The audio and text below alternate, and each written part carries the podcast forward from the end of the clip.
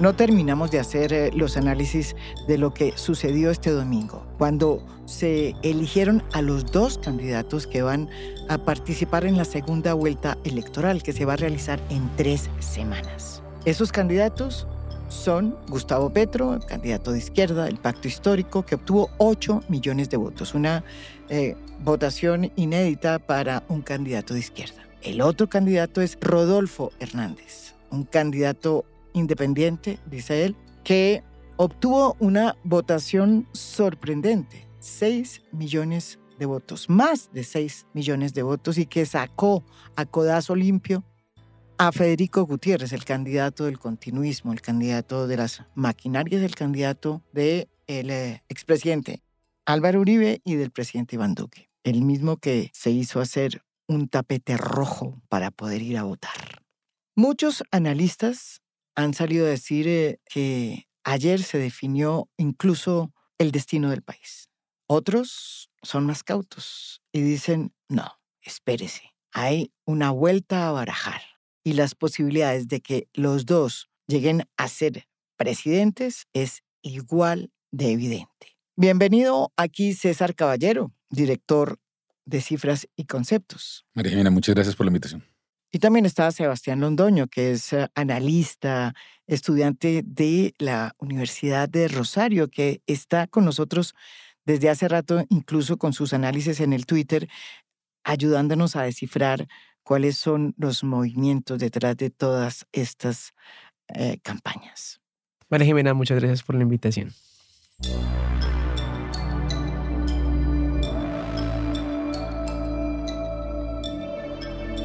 ¿Qué está sucediendo? O mejor, ¿qué es lo que puede pasar en estas eh, tres semanas de infarto que nos esperan? Pues cualquier cosa.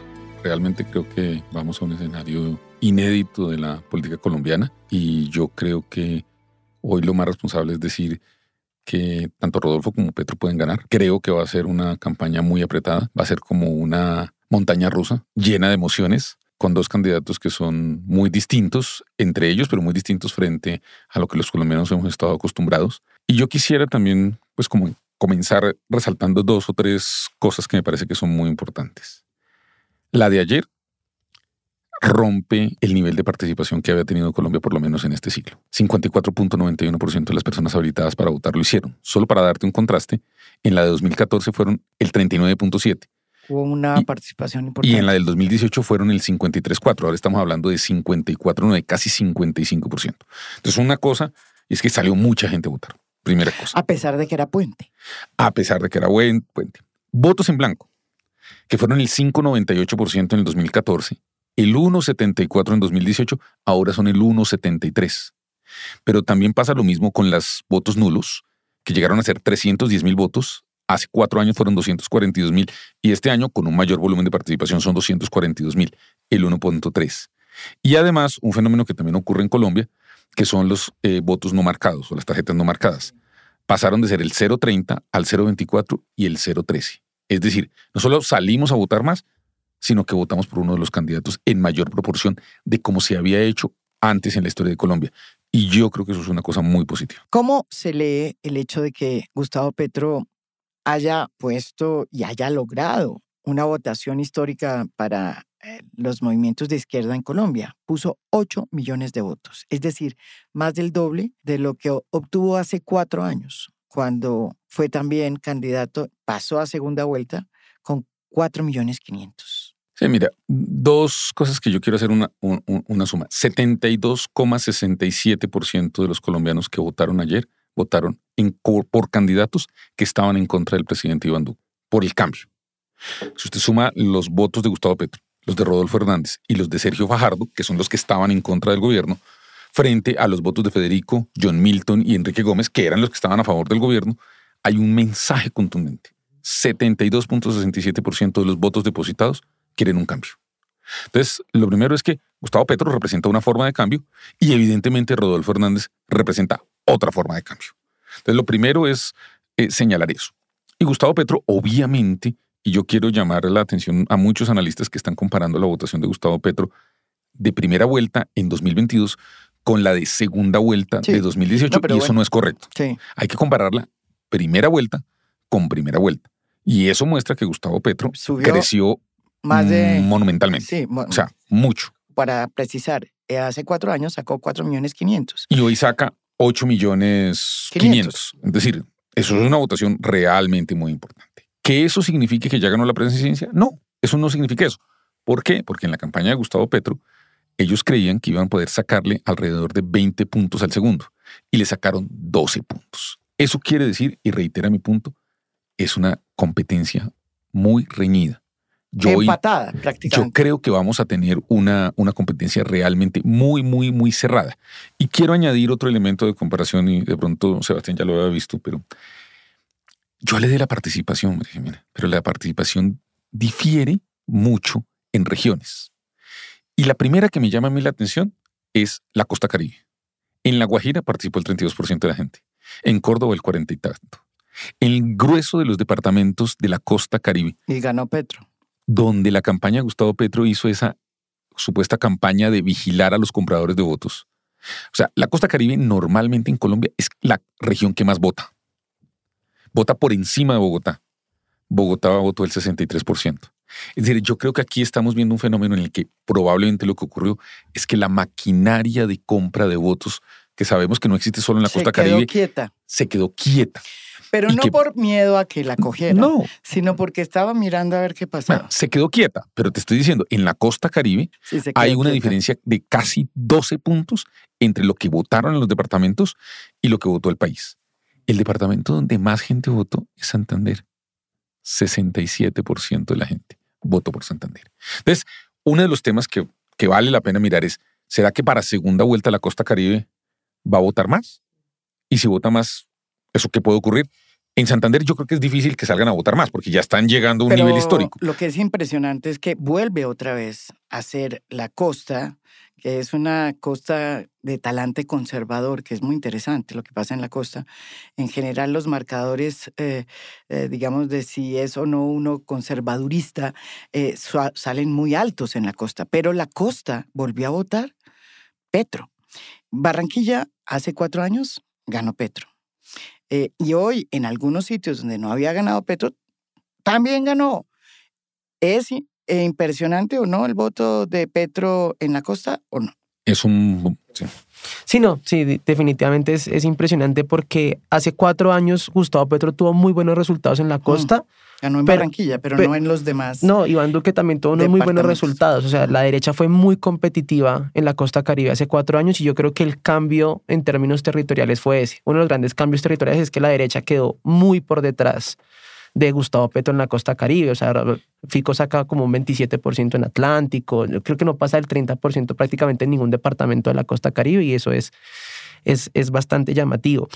Eh, el tema de la participación también es muy llamativo porque si uno contrasta el mapa de participación con el mapa electoral, prácticamente pues hay una coincidencia entre los resultados de Rodolfo Hernández. O sea, Rodolfo saca las mejores votaciones donde hay un una muy alta participación. Santander 67, Bogotá, bueno, Bogotá gana Petro, pero en Cundinamarca 64%. Cundinamarca es impresionante O sea, de Rodolfo el- Hernández. el centro del país tuvo una muy alta participación y esa alta participación o ese patrón territorial coincide también con, el, con los votos de, de Rodolfo Hernández. Entonces, una de las claves para Gustavo Petro en segunda vuelta es que va a tener que emular como esa fórmula que logró hacer Juan Manuel Santos en 2014, que en, do- que en primera vuelta no logró activar la votación de la costa caribe, pierde en la primera vuelta contra Osorio Iván Zuluaga, y una de las claves de esa remontada en segunda vuelta de Juan Manuel Santos es que logró estimular muchísimo más la participación en la costa caribe. Creo que hay un margen de maniobra, no sé exactamente cómo van a hacer para estimular o para activar la participación en la costa caribe, pero sin duda es una de las grandes claves. O sea, es, como uno de los caminos que tiene Gustavo Petro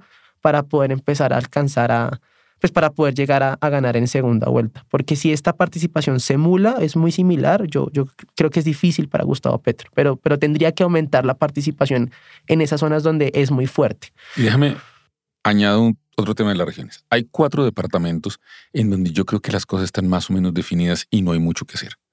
Uno es Santander, donde tuvo, como, como, como te digo, una participación realmente muy, muy alta, más alta que el promedio, 66%, y allí Rodolfo logró el 67% de los votos. Pero la segunda es Chocó, que tuvo una participación en donde por la fórmula de Petro votó el 72%.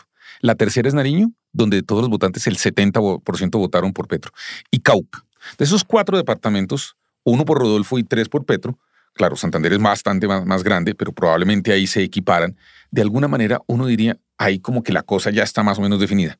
Pero mire la curiosidad, los tres departamentos del eje cafetero, Caldas, Quindío y Risaralda, que eran las zonas más uribistas del país, más uribistas que Antioquia, sacaron 30, 30, 30, 30 por Petro. Estoy más o menos redondeando los números. 30 por, por cual, el que haya ganado, 30, 30, 30. Entonces ahí está claramente mucho más, digamos, dividido por lo menos en la, en, en la primera vuelta. ¿Qué creo? Muy importante hacer el análisis por regiones. Y yo creo que esta campaña va a tener que ir muy targeteada porque las, las regiones, regiones votaron muy, muy distinta cada una. Y por eso vuelvo a decir, aquí nada está definido, está muy competitivo, va a estar muy divertida esta campaña.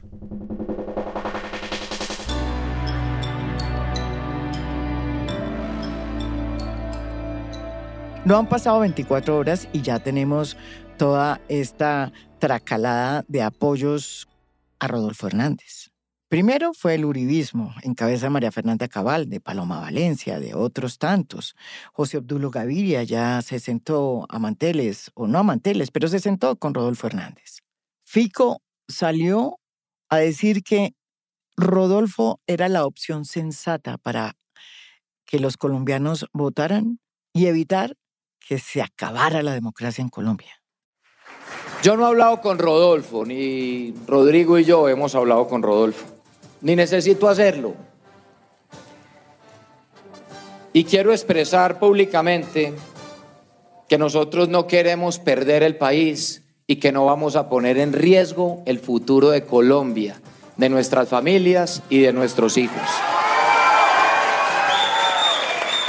Y por eso, y por eso, Rodrigo y yo Votaremos por Rodolfo y por Marilén el próximo 19 de junio. Y salió a decir eso después de que Rodolfo no hizo sino en las últimas tres semanas darle palo y palo y palo a Federico Gutiérrez. Miren lo que dijo acá sobre él, cuando lo vinculó al escándalo del derrumbe del edificio de Space en Medellín, ¿se acuerdan? Según él, según Rodolfo Hernández, Federico Gutiérrez estaba mm, vinculado a ese escándalo. Pero no solo nunca lo pudo probar, sino que no es cierto. Y va a ver lo que hace Fico si gana. Va a ver lo que hacen colombianos. ¿Qué va a hacer? ¿Qué lo va a que hacen ellos, estos, igual o peor. Yo digo que Fico es el mismo Duque II, más flaco y más mechudo. Lo que yo sé lo que me han contado los mismos antioqueños. Fico terminó ingeniería civil en la Universidad de Medellín. Es privada. En esa época el papá era el director de planeación de Medellín. Cuando salió ingeniero, el papá, por la investidura que tenía como director de planeación, le consiguió un puesto en CDO, CDO, es una de las principales constructoras, yo no sé si de hoy, de esa época de Medellín. Y su propietario era el doctor Álvaro Villegas Moreno. Y ahí estuvo trabajando Fico. Y ellos hacían edificios. Entre esos hicieron el SPEI. El doctor Álvaro Villegas, ya avanzado de edad, le entregó a unos administradores y seguramente si tiene hijos, no sé, entregó el mando allá. Y con el fin de ahorrar plata, inventaron pagarle al, a los calculistas inversamente proporcionar al número de kilos que pusieran en el, en el edificio. Y entonces el calculista empezó a quitar hierro para ganar más plata. Hasta que llevó las cuantías a una disminución tal que con las cargas vivas y muertas y la aceleración de sismo, el edificio entró en fluencia. Influencia es que como una melcocha. ¿Esto que cayó? Ahí estuvo Fico.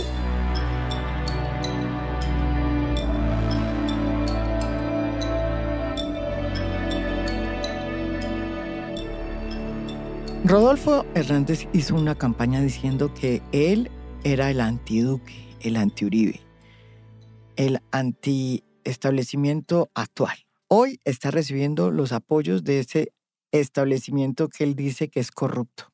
¿Será que la gente le va a seguir creyendo que él es el candidato antiestablecimiento que va a acabar con los corruptos? Yo creo que las cuentas no hay que hacerlas tan automáticas. Primero, yo no creo que los 5 millones de personas que votaron por Federico Gutiérrez sean borregos, a los cuales le pone una cuerda y todos se van en la misma dirección. Eso no pasa en ninguna parte del mundo con ninguna segunda vuelta. ¿Usted cree que hay gente que va a votar por Petro? No, no necesariamente. Yo creo que todas van a votar por Rodolfo. Pero yo creo que todas, estoy seguro que no. Bueno, pero será un eh, pedacito. Eh, claro, el pedacito, la, pregunta es, la duda es ese pedacito. Entonces voy a tratar de hacerte estas, estas cuentas. Las personas que están haciendo esa suma están diciendo ya ganó Rodolfo, porque suman lo de él, más lo de John Milton, más lo de Enrique Gómez, más lo de mm, Federico. Y con eso... Y lo de Fajardo. Que y suman lo de Fajardo. Entonces, eso me parece que en conjunto es un error porque eso es presumir que todos los votantes que no votaron por Petro son unos borregos y no creo que sea así. Primera cosa. Segunda cosa, eso presupone, y concentrémonos en Federico, que él mira que hizo parte del gobierno de Petro cuando fue, fue alcalde de Bogotá, va a seguir en la alianza de Federico. Y esos son 400 mil votos. Eso sí, bastante más consolidados. Eso supone que ni un solo parlamentario liberal de la Casa Gaviria se va a mover y va a hacerle caso a Federico e irse con Rodolfo. ¿Pero usted cree que, por ejemplo, el Partido Liberal de César Gaviria no se va a ir con Rodolfo? No sé, yo no sé. O sea, eso, o sea, lo que están suponiendo es que homogéneamente usted coge un vaso y lo pone todo en el otro lugar y yo no creo que eso suceda así. Las cuentas, anoche, digamos, las hicimos, sea que Rodolfo para poder, asumiendo que Petro no sube, del 40%. Necesita el 86% de los votos de Federico. Eso es un porcentaje bastante alto. Y te recuerdo, los votantes de Federico tienen varias opciones. No salir a votar, votar en blanco, votar por Rodolfo y algunos votar por Petro. En esa mezcla, si Rodolfo no llega al 86, la cosa se vuelve muy competitiva. O sea, de hecho, llegando al 86 es competitiva. Entonces yo vuelvo a insistirte, María Jimena, yo creo que aquí no está nada Digamos, lo que sí podemos asumir es que todos los que votaron por Rodolfo van a votar por él en segunda vuelta y todos los que votaron por Petro van a votar por él en segunda vuelta. Yo hoy no creo que todos los votantes de, Sergio Fajardo van a votar automáticamente por Rodolfo. Yo eso no lo creo y creo que esa no es una matemática. No, habrá unos que no, pero serán la minoría. De hecho, ya Rodolfo se ha sentado con Sergio muchas veces. Rodolfo es claro y Sergio le parece que es eh, como lo conducente. Eso lo, eso lo ha dicho. claro, pero por eso te digo, yo no creo que los votantes, los 800 mil votantes de Sergio Fajardo, yo quisiera ver si él dice a una persona que vaya voten por Rodolfo. No, no creo que necesariamente todos hagan eso. Como José Antonio Campo votando por Rodolfo Hernández. Yo quisiera verlo. Pues, digamos, cada cual es, libre, pero yo en esto, María Jimena, tengo, y mi posición es esta, los votantes son libres, los votantes van a decidir y no se mueven como borregos. Si algo demostró esta, esta elección es que los votantes no se mueven como borregos. Lo que vamos a ver es una cosa en la que sí tiene razón y que lo habíamos dicho aquí en el último podcast. Para Petro era mejor pasar con Federico, porque el encuadre de campaña era cambio contra continuidad. Es más difícil para él el encuadre de una campaña con Rodolfo Hernández, pero hay opciones. Voy a decirte un ejemplo. Yo anoche vi que Rodolfo muy consistentemente se presenta como un antipolítico y ayer su discurso es el de un antipolítico. En vez de una tarima con gente, lo que hace es que se siente en su cocina, pero muy bien preparado. Lo ha hecho así siempre. claro, no, pero este es un encuadre con un discurso leído, un encuadre que está significando cosas, lo cual me parece perfecto, me parece que están haciendo muy bien la campaña. Yo creo que Rodolfo está haciendo una buena campaña. ¿Cómo fue el encuadre de ayer de Gustavo Petro? No había un solo político. Estaba rodeado de mujeres, donde está la mayor debilidad del voto de Gustavo Petro. Y estaba solamente un par de hombres que creo que eran familiares de, Francia y de, y de Petro. Ese es el encuadre. Y lo segundo, yo creo que hacer, insistir en el cuadro, en el, en el esquema de cambio-continuidad frente a Rodolfo sería un error de la campaña de Petro. Ellos tienen que repensar un poco y ver cómo enfrentar a un candidato distinto, porque ese era el encuadre para enfrentar a Federico Guterres, pero el encuadre para enfrentar a Rodolfo puede ser distinto. ¿Te puedo votar una idea? Sí. Pues Rodolfo es un empresario. ¿Y qué tal si hay una persona que ha sido empleada doméstica, sale y le dice, usted es un empleador agiotista y yo soy la empleada? No le pasa nada. No, el encuadre es distinto. Lo que te digo, María Jimena, no reacciones tan rápido, piensa en lo que te No, estoy pero diciendo. no le pasa nada, no, No, le ha pasado nada No, con todas no las... sabemos, no sabemos. El encuadre de cambio y continuidad, lo que creo es que no les funciona con Rodolfo. Pero el encuadre de empleador-empleada y desatando a Francia Márquez como la vocera de la campaña puede ser una cosa que genere cambios. Un poco lo que te quiero decir es, la campaña va a ser muy divertida, muy distinta. Y simplemente reitero el mensaje que he dicho. Yo creo que va a ser una campaña cerrada. Yo no creo que es que Rodolfo ya ganó. Puede ganar. Estoy de acuerdo. Pero no ganó ya. Hay que hacer una campaña de tres semanas que van a ser muy divertidas y muy cerrada. Divertida, muy bueno, y la democracia divertido. La Pues es que hay opciones, claro. María Jimena, lo que te estoy Claro. diciendo es, participó más gente, votó por los candidatos más gente, se equivocó con el tarjetón o lo dañó a propósito menos gente. O sea, eso es una muy buena noticia. Recuerda que hay un tema y es, O sea, que la democracia se ha fortalecido. yo creo que sí. Con Petro pasa lo mismo que con el registrador, pero al revés. Y es el tema de las expectativas. El registrador movió las expectativas durante la última semana de que lo iba a entregar los resultados a las 8 de la noche. Los entregó más o menos a las 6, 5 y 45. La peor hora de los últimos 20 años. Porque en Colombia siempre tenemos los candidatos de segunda vuelta entre las 4 y 43 y las 5 y cuarto. Pero como él movió la expectativa a las 8, pues todos quedamos tranquilos. El problema de Gustavo Petro es que sabiendo que no iba a ganar en segunda vuelta, puso una vara muy alta y a pesar de que tiene una votación enorme, pues hay gente pensando que fue una derrota para él. No, no, no. El señor está en segunda vuelta con un candidato novedoso, distinto. No está el candidato de la continuidad del gobierno. Eso es una cosa monumental. Pero no me, no me respondiste la pregunta, es que qué pasa cuando ese cambio se vuelve, o sea, los abrazos del oso, que en este momento, eso que tú estás diciendo, que es el candidato del continuismo, que fue derrotado por él mismo, que aquí Rodolfo Hernández vino muchas veces y solamente a hablar mal de Federico Gutiérrez, porque era su objetivo. Ahora es su íntimo amigo y ahora están en lo mismo y acaba de salir Federico Gutiérrez a decir que es la opción más sensata para Colombia y que él va a participar. Eso le pesa, no le pesa. Eso es lo que quisiera ver. ¿Cómo va a, cómo, es- cómo va a salir Como eso? es una campaña distinta y por eso te digo que va a ser muy divertido. Sí, Voy a lanzar una hipótesis. exacto. Rodolfo puede dedicarse las próximas dos semanas a patear a los uribistas. Y aún así él cree que van a votar por él. Pues de hecho los tweets que ha co- colocado es eso. De hecho él cree, porque es un candidato distinto, que él puede salir y patear a los uribistas. Decir que va a meter en la cárcel a Pablo Uribe. Y aún así, que es lo divertido, a mí me parece divertido, y aún así es muy posible que una parte del voto uribista vote por él, porque él está contando con eso. Entonces va a ser una campaña distinta a la que estamos acostumbrados y va a ser muy cerrada. Hay opciones, María Jimena. La gente va a salir a votar, va a salir a votar animada. Hay dos opciones distintas, dos de cambio, dos de cambio que significan cosas distintas, como tú has dicho, pero yo creo que eso es sano para la democracia. Lo, lo que estoy diciendo es esto.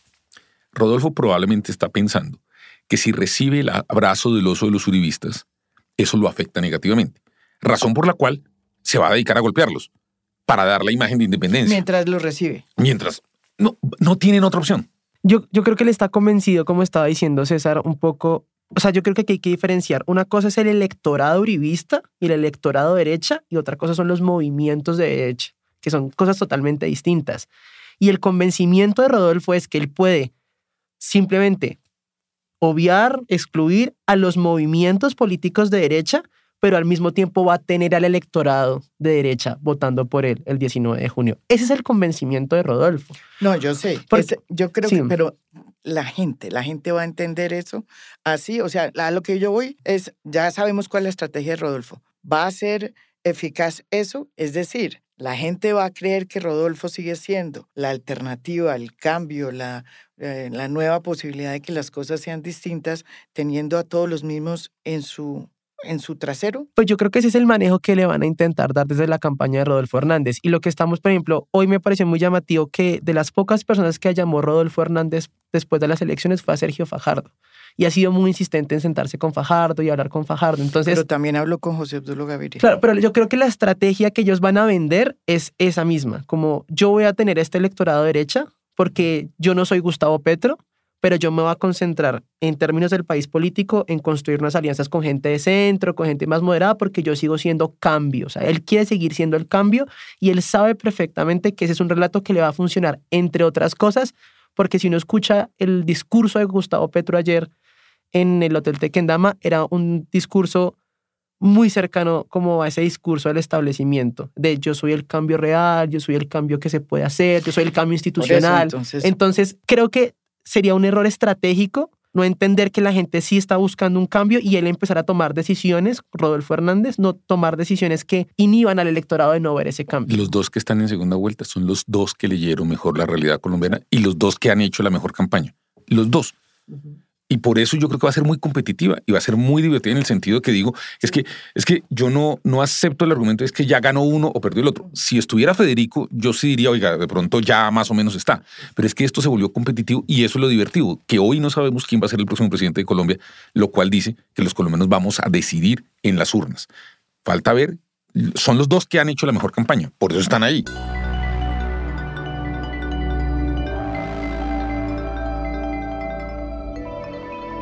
¿Y será que Gustavo Petro va a convencer a más votantes de que él es el candidato del cambio, pero que defiende las instituciones y que de alguna manera mantiene el establecimiento? Entonces, lo primero es que ahí hay tres grupos. Al grupo de Petro, que ya votó por 8 millones 500 mil personas, no los tiene que convencer, ya los convenció. Al grupo de Rodolfo, que votaron por él, 5 millones 900 mil, no los va a poder convencer, creo yo. Y entonces queda en la mitad dos segmentos de personas, que son más o menos 5 millones 500 mil personas que salieron ya a votar y probablemente un millón o un millón y medio de personas que podrían salir a votar. Entonces ahí estamos hablando de, en este momento, solamente en gracia de discusión, a- asumamos esto. Los de Petro vuelven a votar por Petro y los de Rodolfo vuelven a votar por Rodolfo. ¿Qué queda en la mitad? 5 millones de Federico, 243 mil de, de John Milton, 50 mil de Enrique Gómez, entonces esos son 300 mil. Estamos hablando de 5 millones 300, 5 millones 400.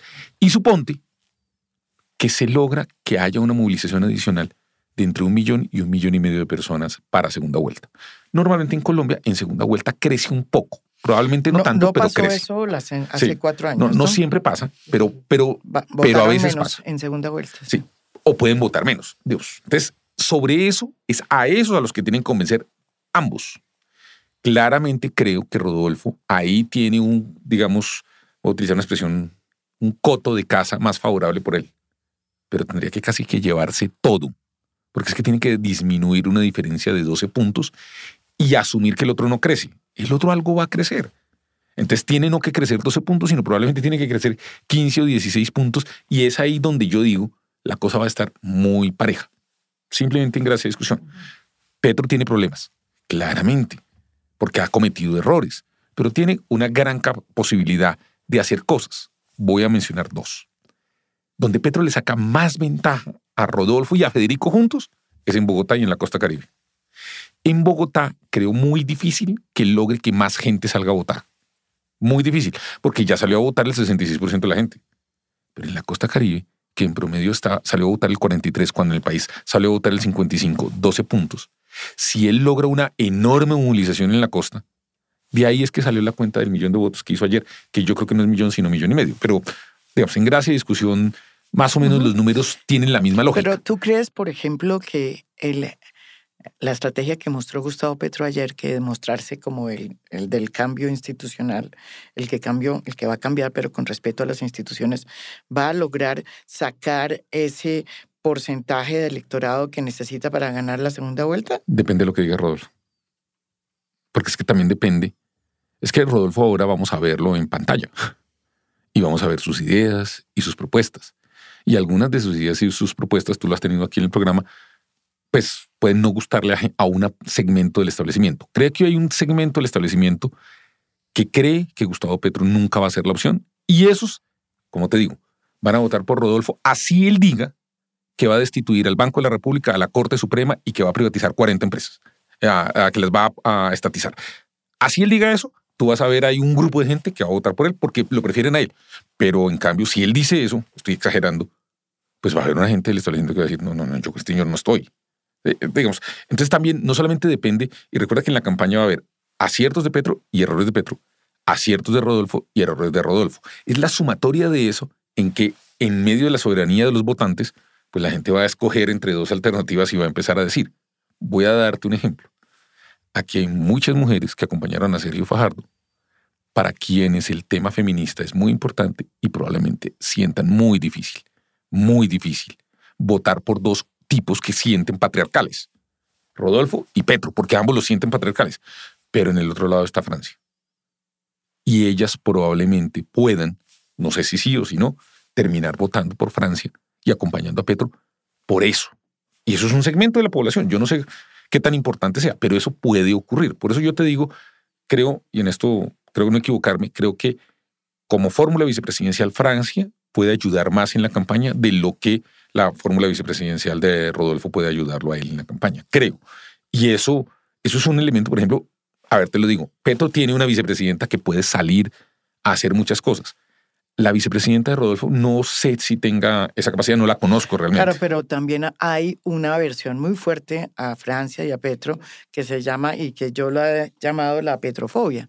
Eso es una realidad. Eh, ¿Qué fue lo que triunfó en esta primera? Porque eso puede cambiar para la segunda. ¿La petrofobia o el antiuribismo? El antiuribismo. Claramente. O sea, triunfó la democracia, triunfó Petro, triunfó Rodolfo, triunfó el antiuribismo. Claramente. Es que te estoy diciendo, el 72% de los votos fueron antiuribistas, antiduque y anti, antiuribismo. O sea, eso es impresionante. Ahora, lo que sí creo que es que sería un error. Que todos los votos de Rodolfo son antiuribistas? Eh, no todos, una parte. O sea, porque también, digamos, Rodolfo obtuvo casi el 67% de los votos de Santander, donde el uribismo ha sido muy fuerte, y también hay un voto regional muy fuerte. Es que yo, te diría, ambos representan cambio frente al gobierno y frente al uribismo. En eso estamos de acuerdo. El Rodolfo ahora va a tener tres semanas intensas donde la gente va a empezar a preguntarle lo que él piensa sobre temas. Hay que ver qué va a responder. Le hemos venido preguntando desde que comenzó el debate. Y él contesta lo que quiere en diferentes... Sí, lo que pasa es que la gente no le ponía atención.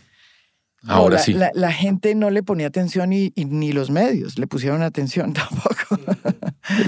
Hay que ver, pero varias de las declaraciones de Rodolfo Fernández que se las van a sacar significan un claro rompimiento con la institucionalidad democrática colombiana. Así como de Petro. Pero lo que pasa es que a Petro ya se las han señalado 50 veces. A Rodolfo, como les parecía un tipo divertido, pues no se las han señalado, pero ahora se las van a señalar. Pues es decir, es que Rodolfo ha hecho unas propuestas que uno dice, oiga, esto, es decir, voy a gobernar sin el Congreso. Es decir, yo voy a cerrarlo. A cerrarlo, más o menos. eso, lo he dicho, pero... Eso deja, deja un saborcito que cuando uno ya empieza a decir, venga, es que este señor me dice que va a gobernar a punta de estado de sitio, este señor me dice que va a hacer una serie de propuestas que son medio complejas. Voy a darte un, un ejemplo de las diferencias una diferencia que conozco bien. Rodolfo cree que no hay que hacer reforma tributaria. Sí, no, acá ha dicho, acá lo, ha dicho? claramente, que dice que no hay que... Y te voy a decir una cosa, María Jimena, te va a sorprender lo que te voy a decir. El 99% del establecimiento colombiano sabe que hay que hacer una reforma tributaria, que eso es lo responsable, y que la reforma tributaria que hay que hacer es muy parecida a la de la OSD. Nosotros hicimos una propuesta que, que ustedes conocen con el Observatorio de la Javeriana y Confescol, que puede recaudar 33 billones de pesos adicionales. Rodolfo le va a decir al país, si insiste en eso, que él puede manejar el país sin hacer reforma tributaria. Una parte del establecimiento... Él dice que la reforma tributaria se saca es quitando todos los ministerios, suprimiendo consulados. Claro, pero el establecimiento... lo dijo acá. Pero al establecimiento, una parte del establecimiento sabe que eso no es cierto, que le están mintiendo. ¿Van a votar a pesar de eso con él? No sé, es posible que sí.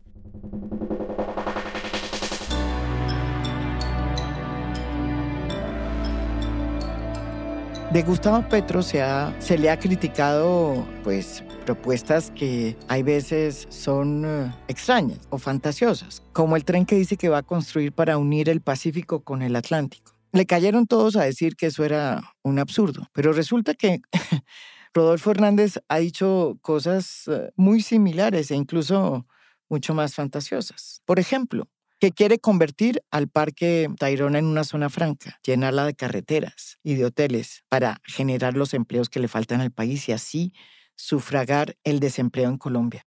Ha dicho que para enfrentar el déficit fiscal no hay que subirle la plata a los empresarios ni a los ricos de este país porque ya pagan demasiados impuestos y que en lugar de una reforma tributaria que no quiere hacer, ahí es que acabar con una cantidad de ministerios y con una cantidad de eh, embajadas y de consulados para evitar esos gastos, entre otros, que él señala en varias entrevistas. Sebastián, a Petro cada propuesta fantasiosa se le cobra, pero de alguna manera hasta ahora todo lo que decía y dice Rodolfo era considerado casi como un chiste. ¿Será que en este momento, después de lo que sucedió el domingo pasado, los electores van a mirar las propuestas de Rodolfo Hernández en su dimensión y las van a juzgar y dejar de considerarlo a él como un candidato. Sí, aparte, digamos, una, una de, las, de los puntos que, que, que se pusieron acá es que yo, yo sí creo que siendo una elección tan cerrada,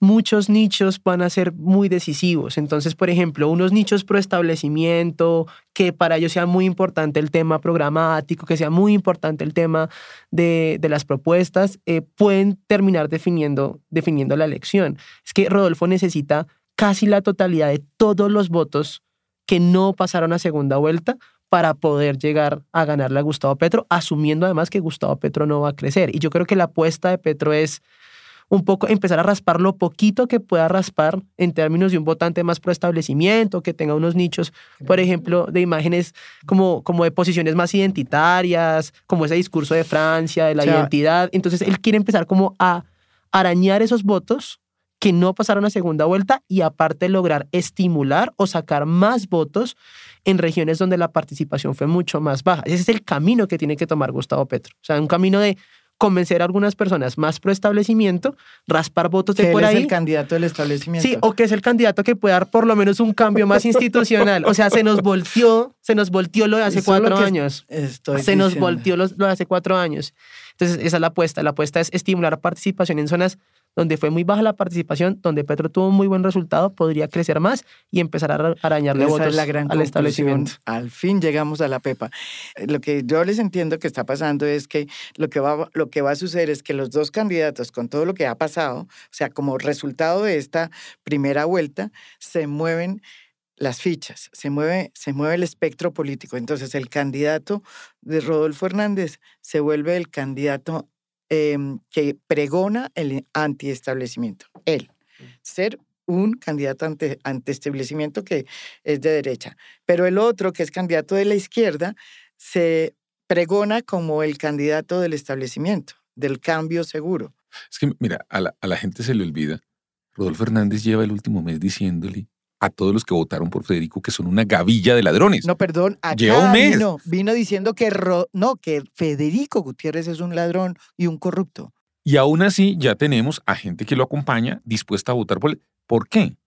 Porque es que es, por eso es lo que yo digo, por la se petrofobia. puso... Sí, la petrofobia, y porque esto se puso divertido. La campaña va a estar cerrada, los colmenos tenemos alternativas. Pero porque, y es mi última pregunta, es, en el fondo, le queda más fácil a Rodolfo Hernández capturar eh, nuevos votos a través de la petrofobia que a Petro capturar los votos del establecimiento. Sí, tienes toda la razón. Lo que pasa es que Petro necesita menos votos que Rodolfo. O sea, claro, Rodolfo tiene más para crecer, pero es que necesita crecer más, más rápido que el otro. Con que el otro crezca un poco, digamos, mis cuentas es que él necesita realmente crecer un millón y medio de votos. Rodolfo tiene que crecer seis millones de votos. O cinco y medio, cinco y medio. Entonces eso pues eso marca una diferencia. Claro, yo no estoy diciendo que Petro ganó, no, ni que Rodolfo ganó, no, es que va a estar muy competitivo. Lo, se necesitan más encuestas, más estudios, eso es lo importante.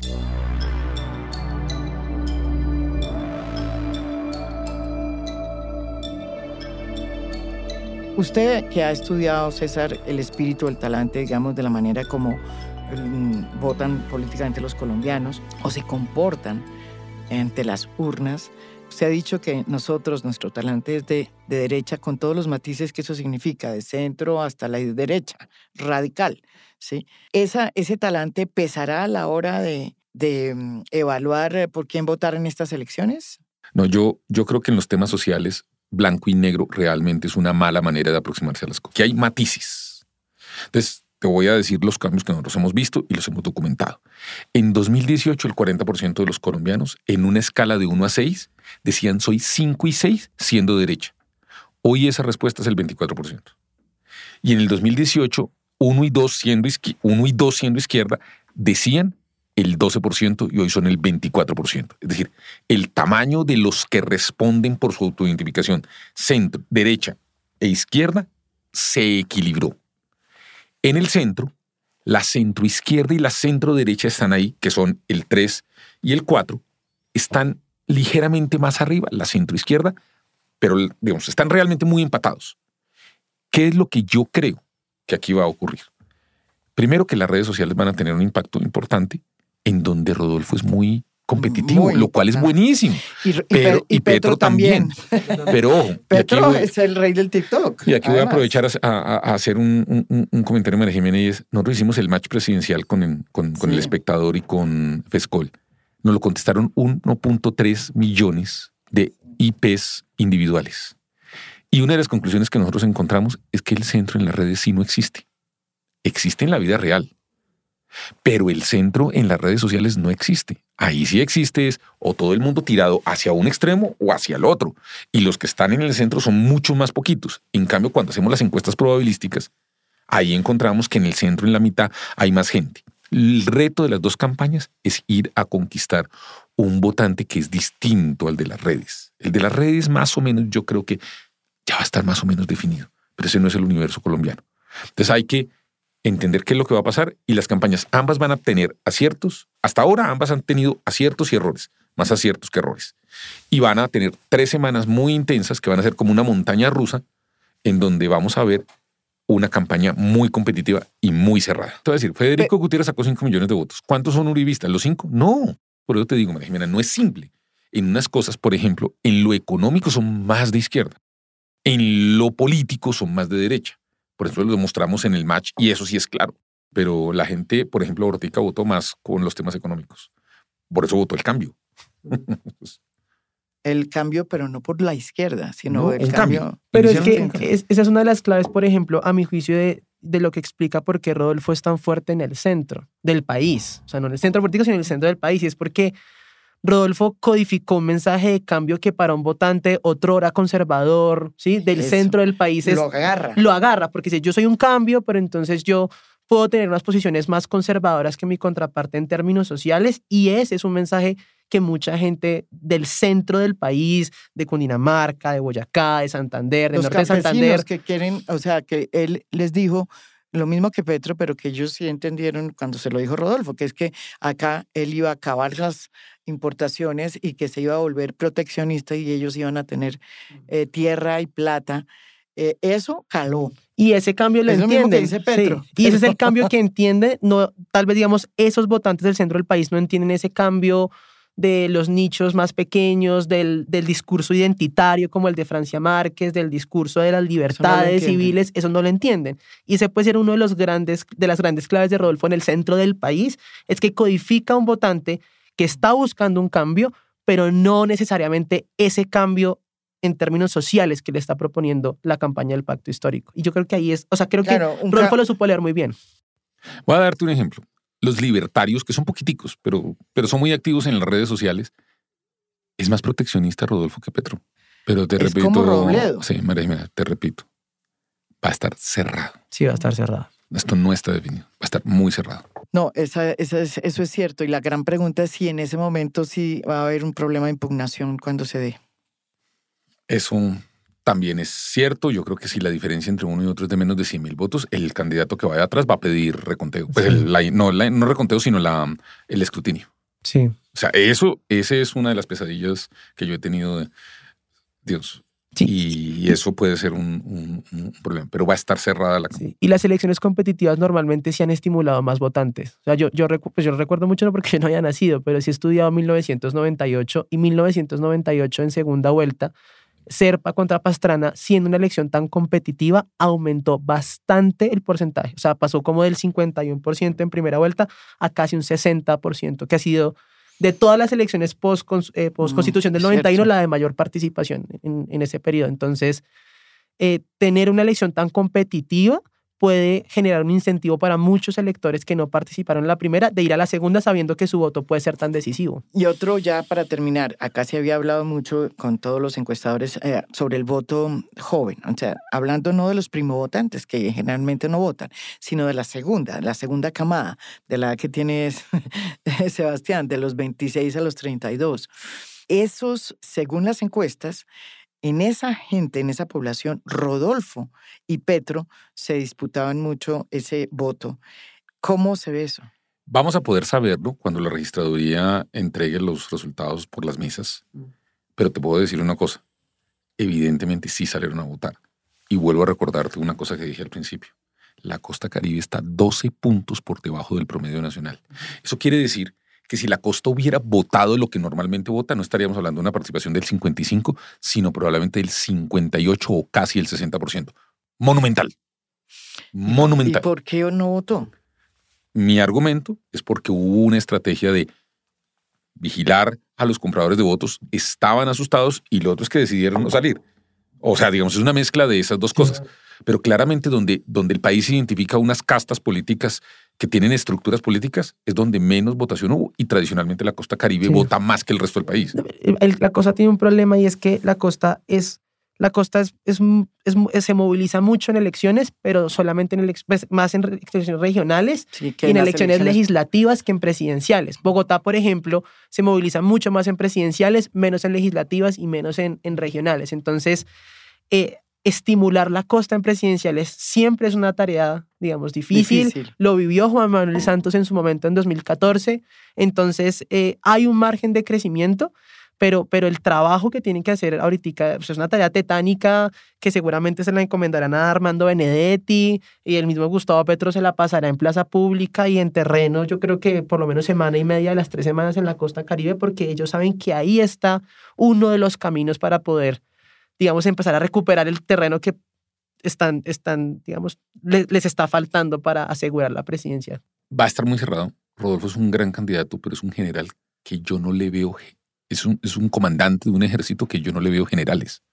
O sea, no le veo cuál es la fuerza que tiene alrededor. Él está solo. Pues el fajardismo, eso es lo que tengo entendido que eso es como el convenio. Petro, en cambio, él es un general que armó ya tiene figuras a su alrededor mm. que pueden ayudar y digamos que en tres semanas tener más figuras y más equipo le puede ayudar. Pero ¿no será que ese es el juego eh, de Rodolfo con el fajardismo que va a llevarse a los Galán, a Cristo, a, a todos estos personajes que son eh, al propio Fajardo para mostrar que hay un profesor eh, importantísimo, decente, en fin, que están con él? ¿Eso no es?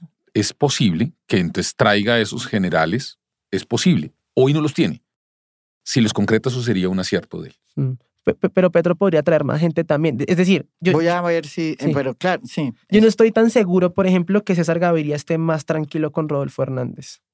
Entonces, eh, podrían varias figuras del Partido Liberal empezar a aterrizar en la campaña de Gustavo Petro. No son muchos votos. Yo no sé qué tanto puedan, digamos, como, como trasladar la votación de legislativas a presidenciales, porque ese siempre es un cálculo muy difícil, pero sí araña 50 mil, 100 mil, de aquí tantos votos, aquí los otros, en estas regiones donde el liberalismo puede tener una estructura más fuerte, en una elección cerrada eso siempre, e, en una elección tan competitiva eso siempre va a ser beneficioso para, para Gustavo Petro.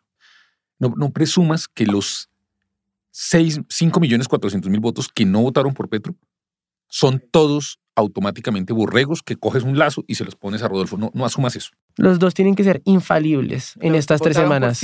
Los que votaron por Fico. No, Fico eh, son Fico más eh, John Milton. Más Enrique Gómez. Más Enrique Gómez. Entonces, más Fajardo. Más Fajardo, exactamente. Ahí son 6 millones, más o menos 6 millones y algo de votos.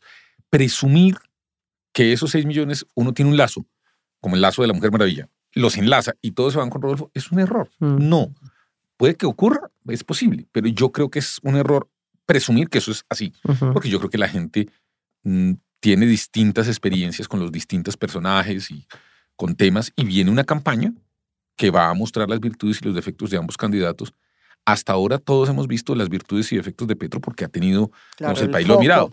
Ahora vamos a descubrir virtudes y defectos de Rodolfo, que tiene virtudes y tiene defectos. Y la gente se va a hacer esa idea y las campañas van a cometer, a, a tener aciertos y cometer errores. Y es la combinación de eso lo que va a resultar. Sí. Cerrada, muy cerrada la campaña. Esto es A Fondo, un podcast original de Spotify. Mi nombre es María Jimena Duzán.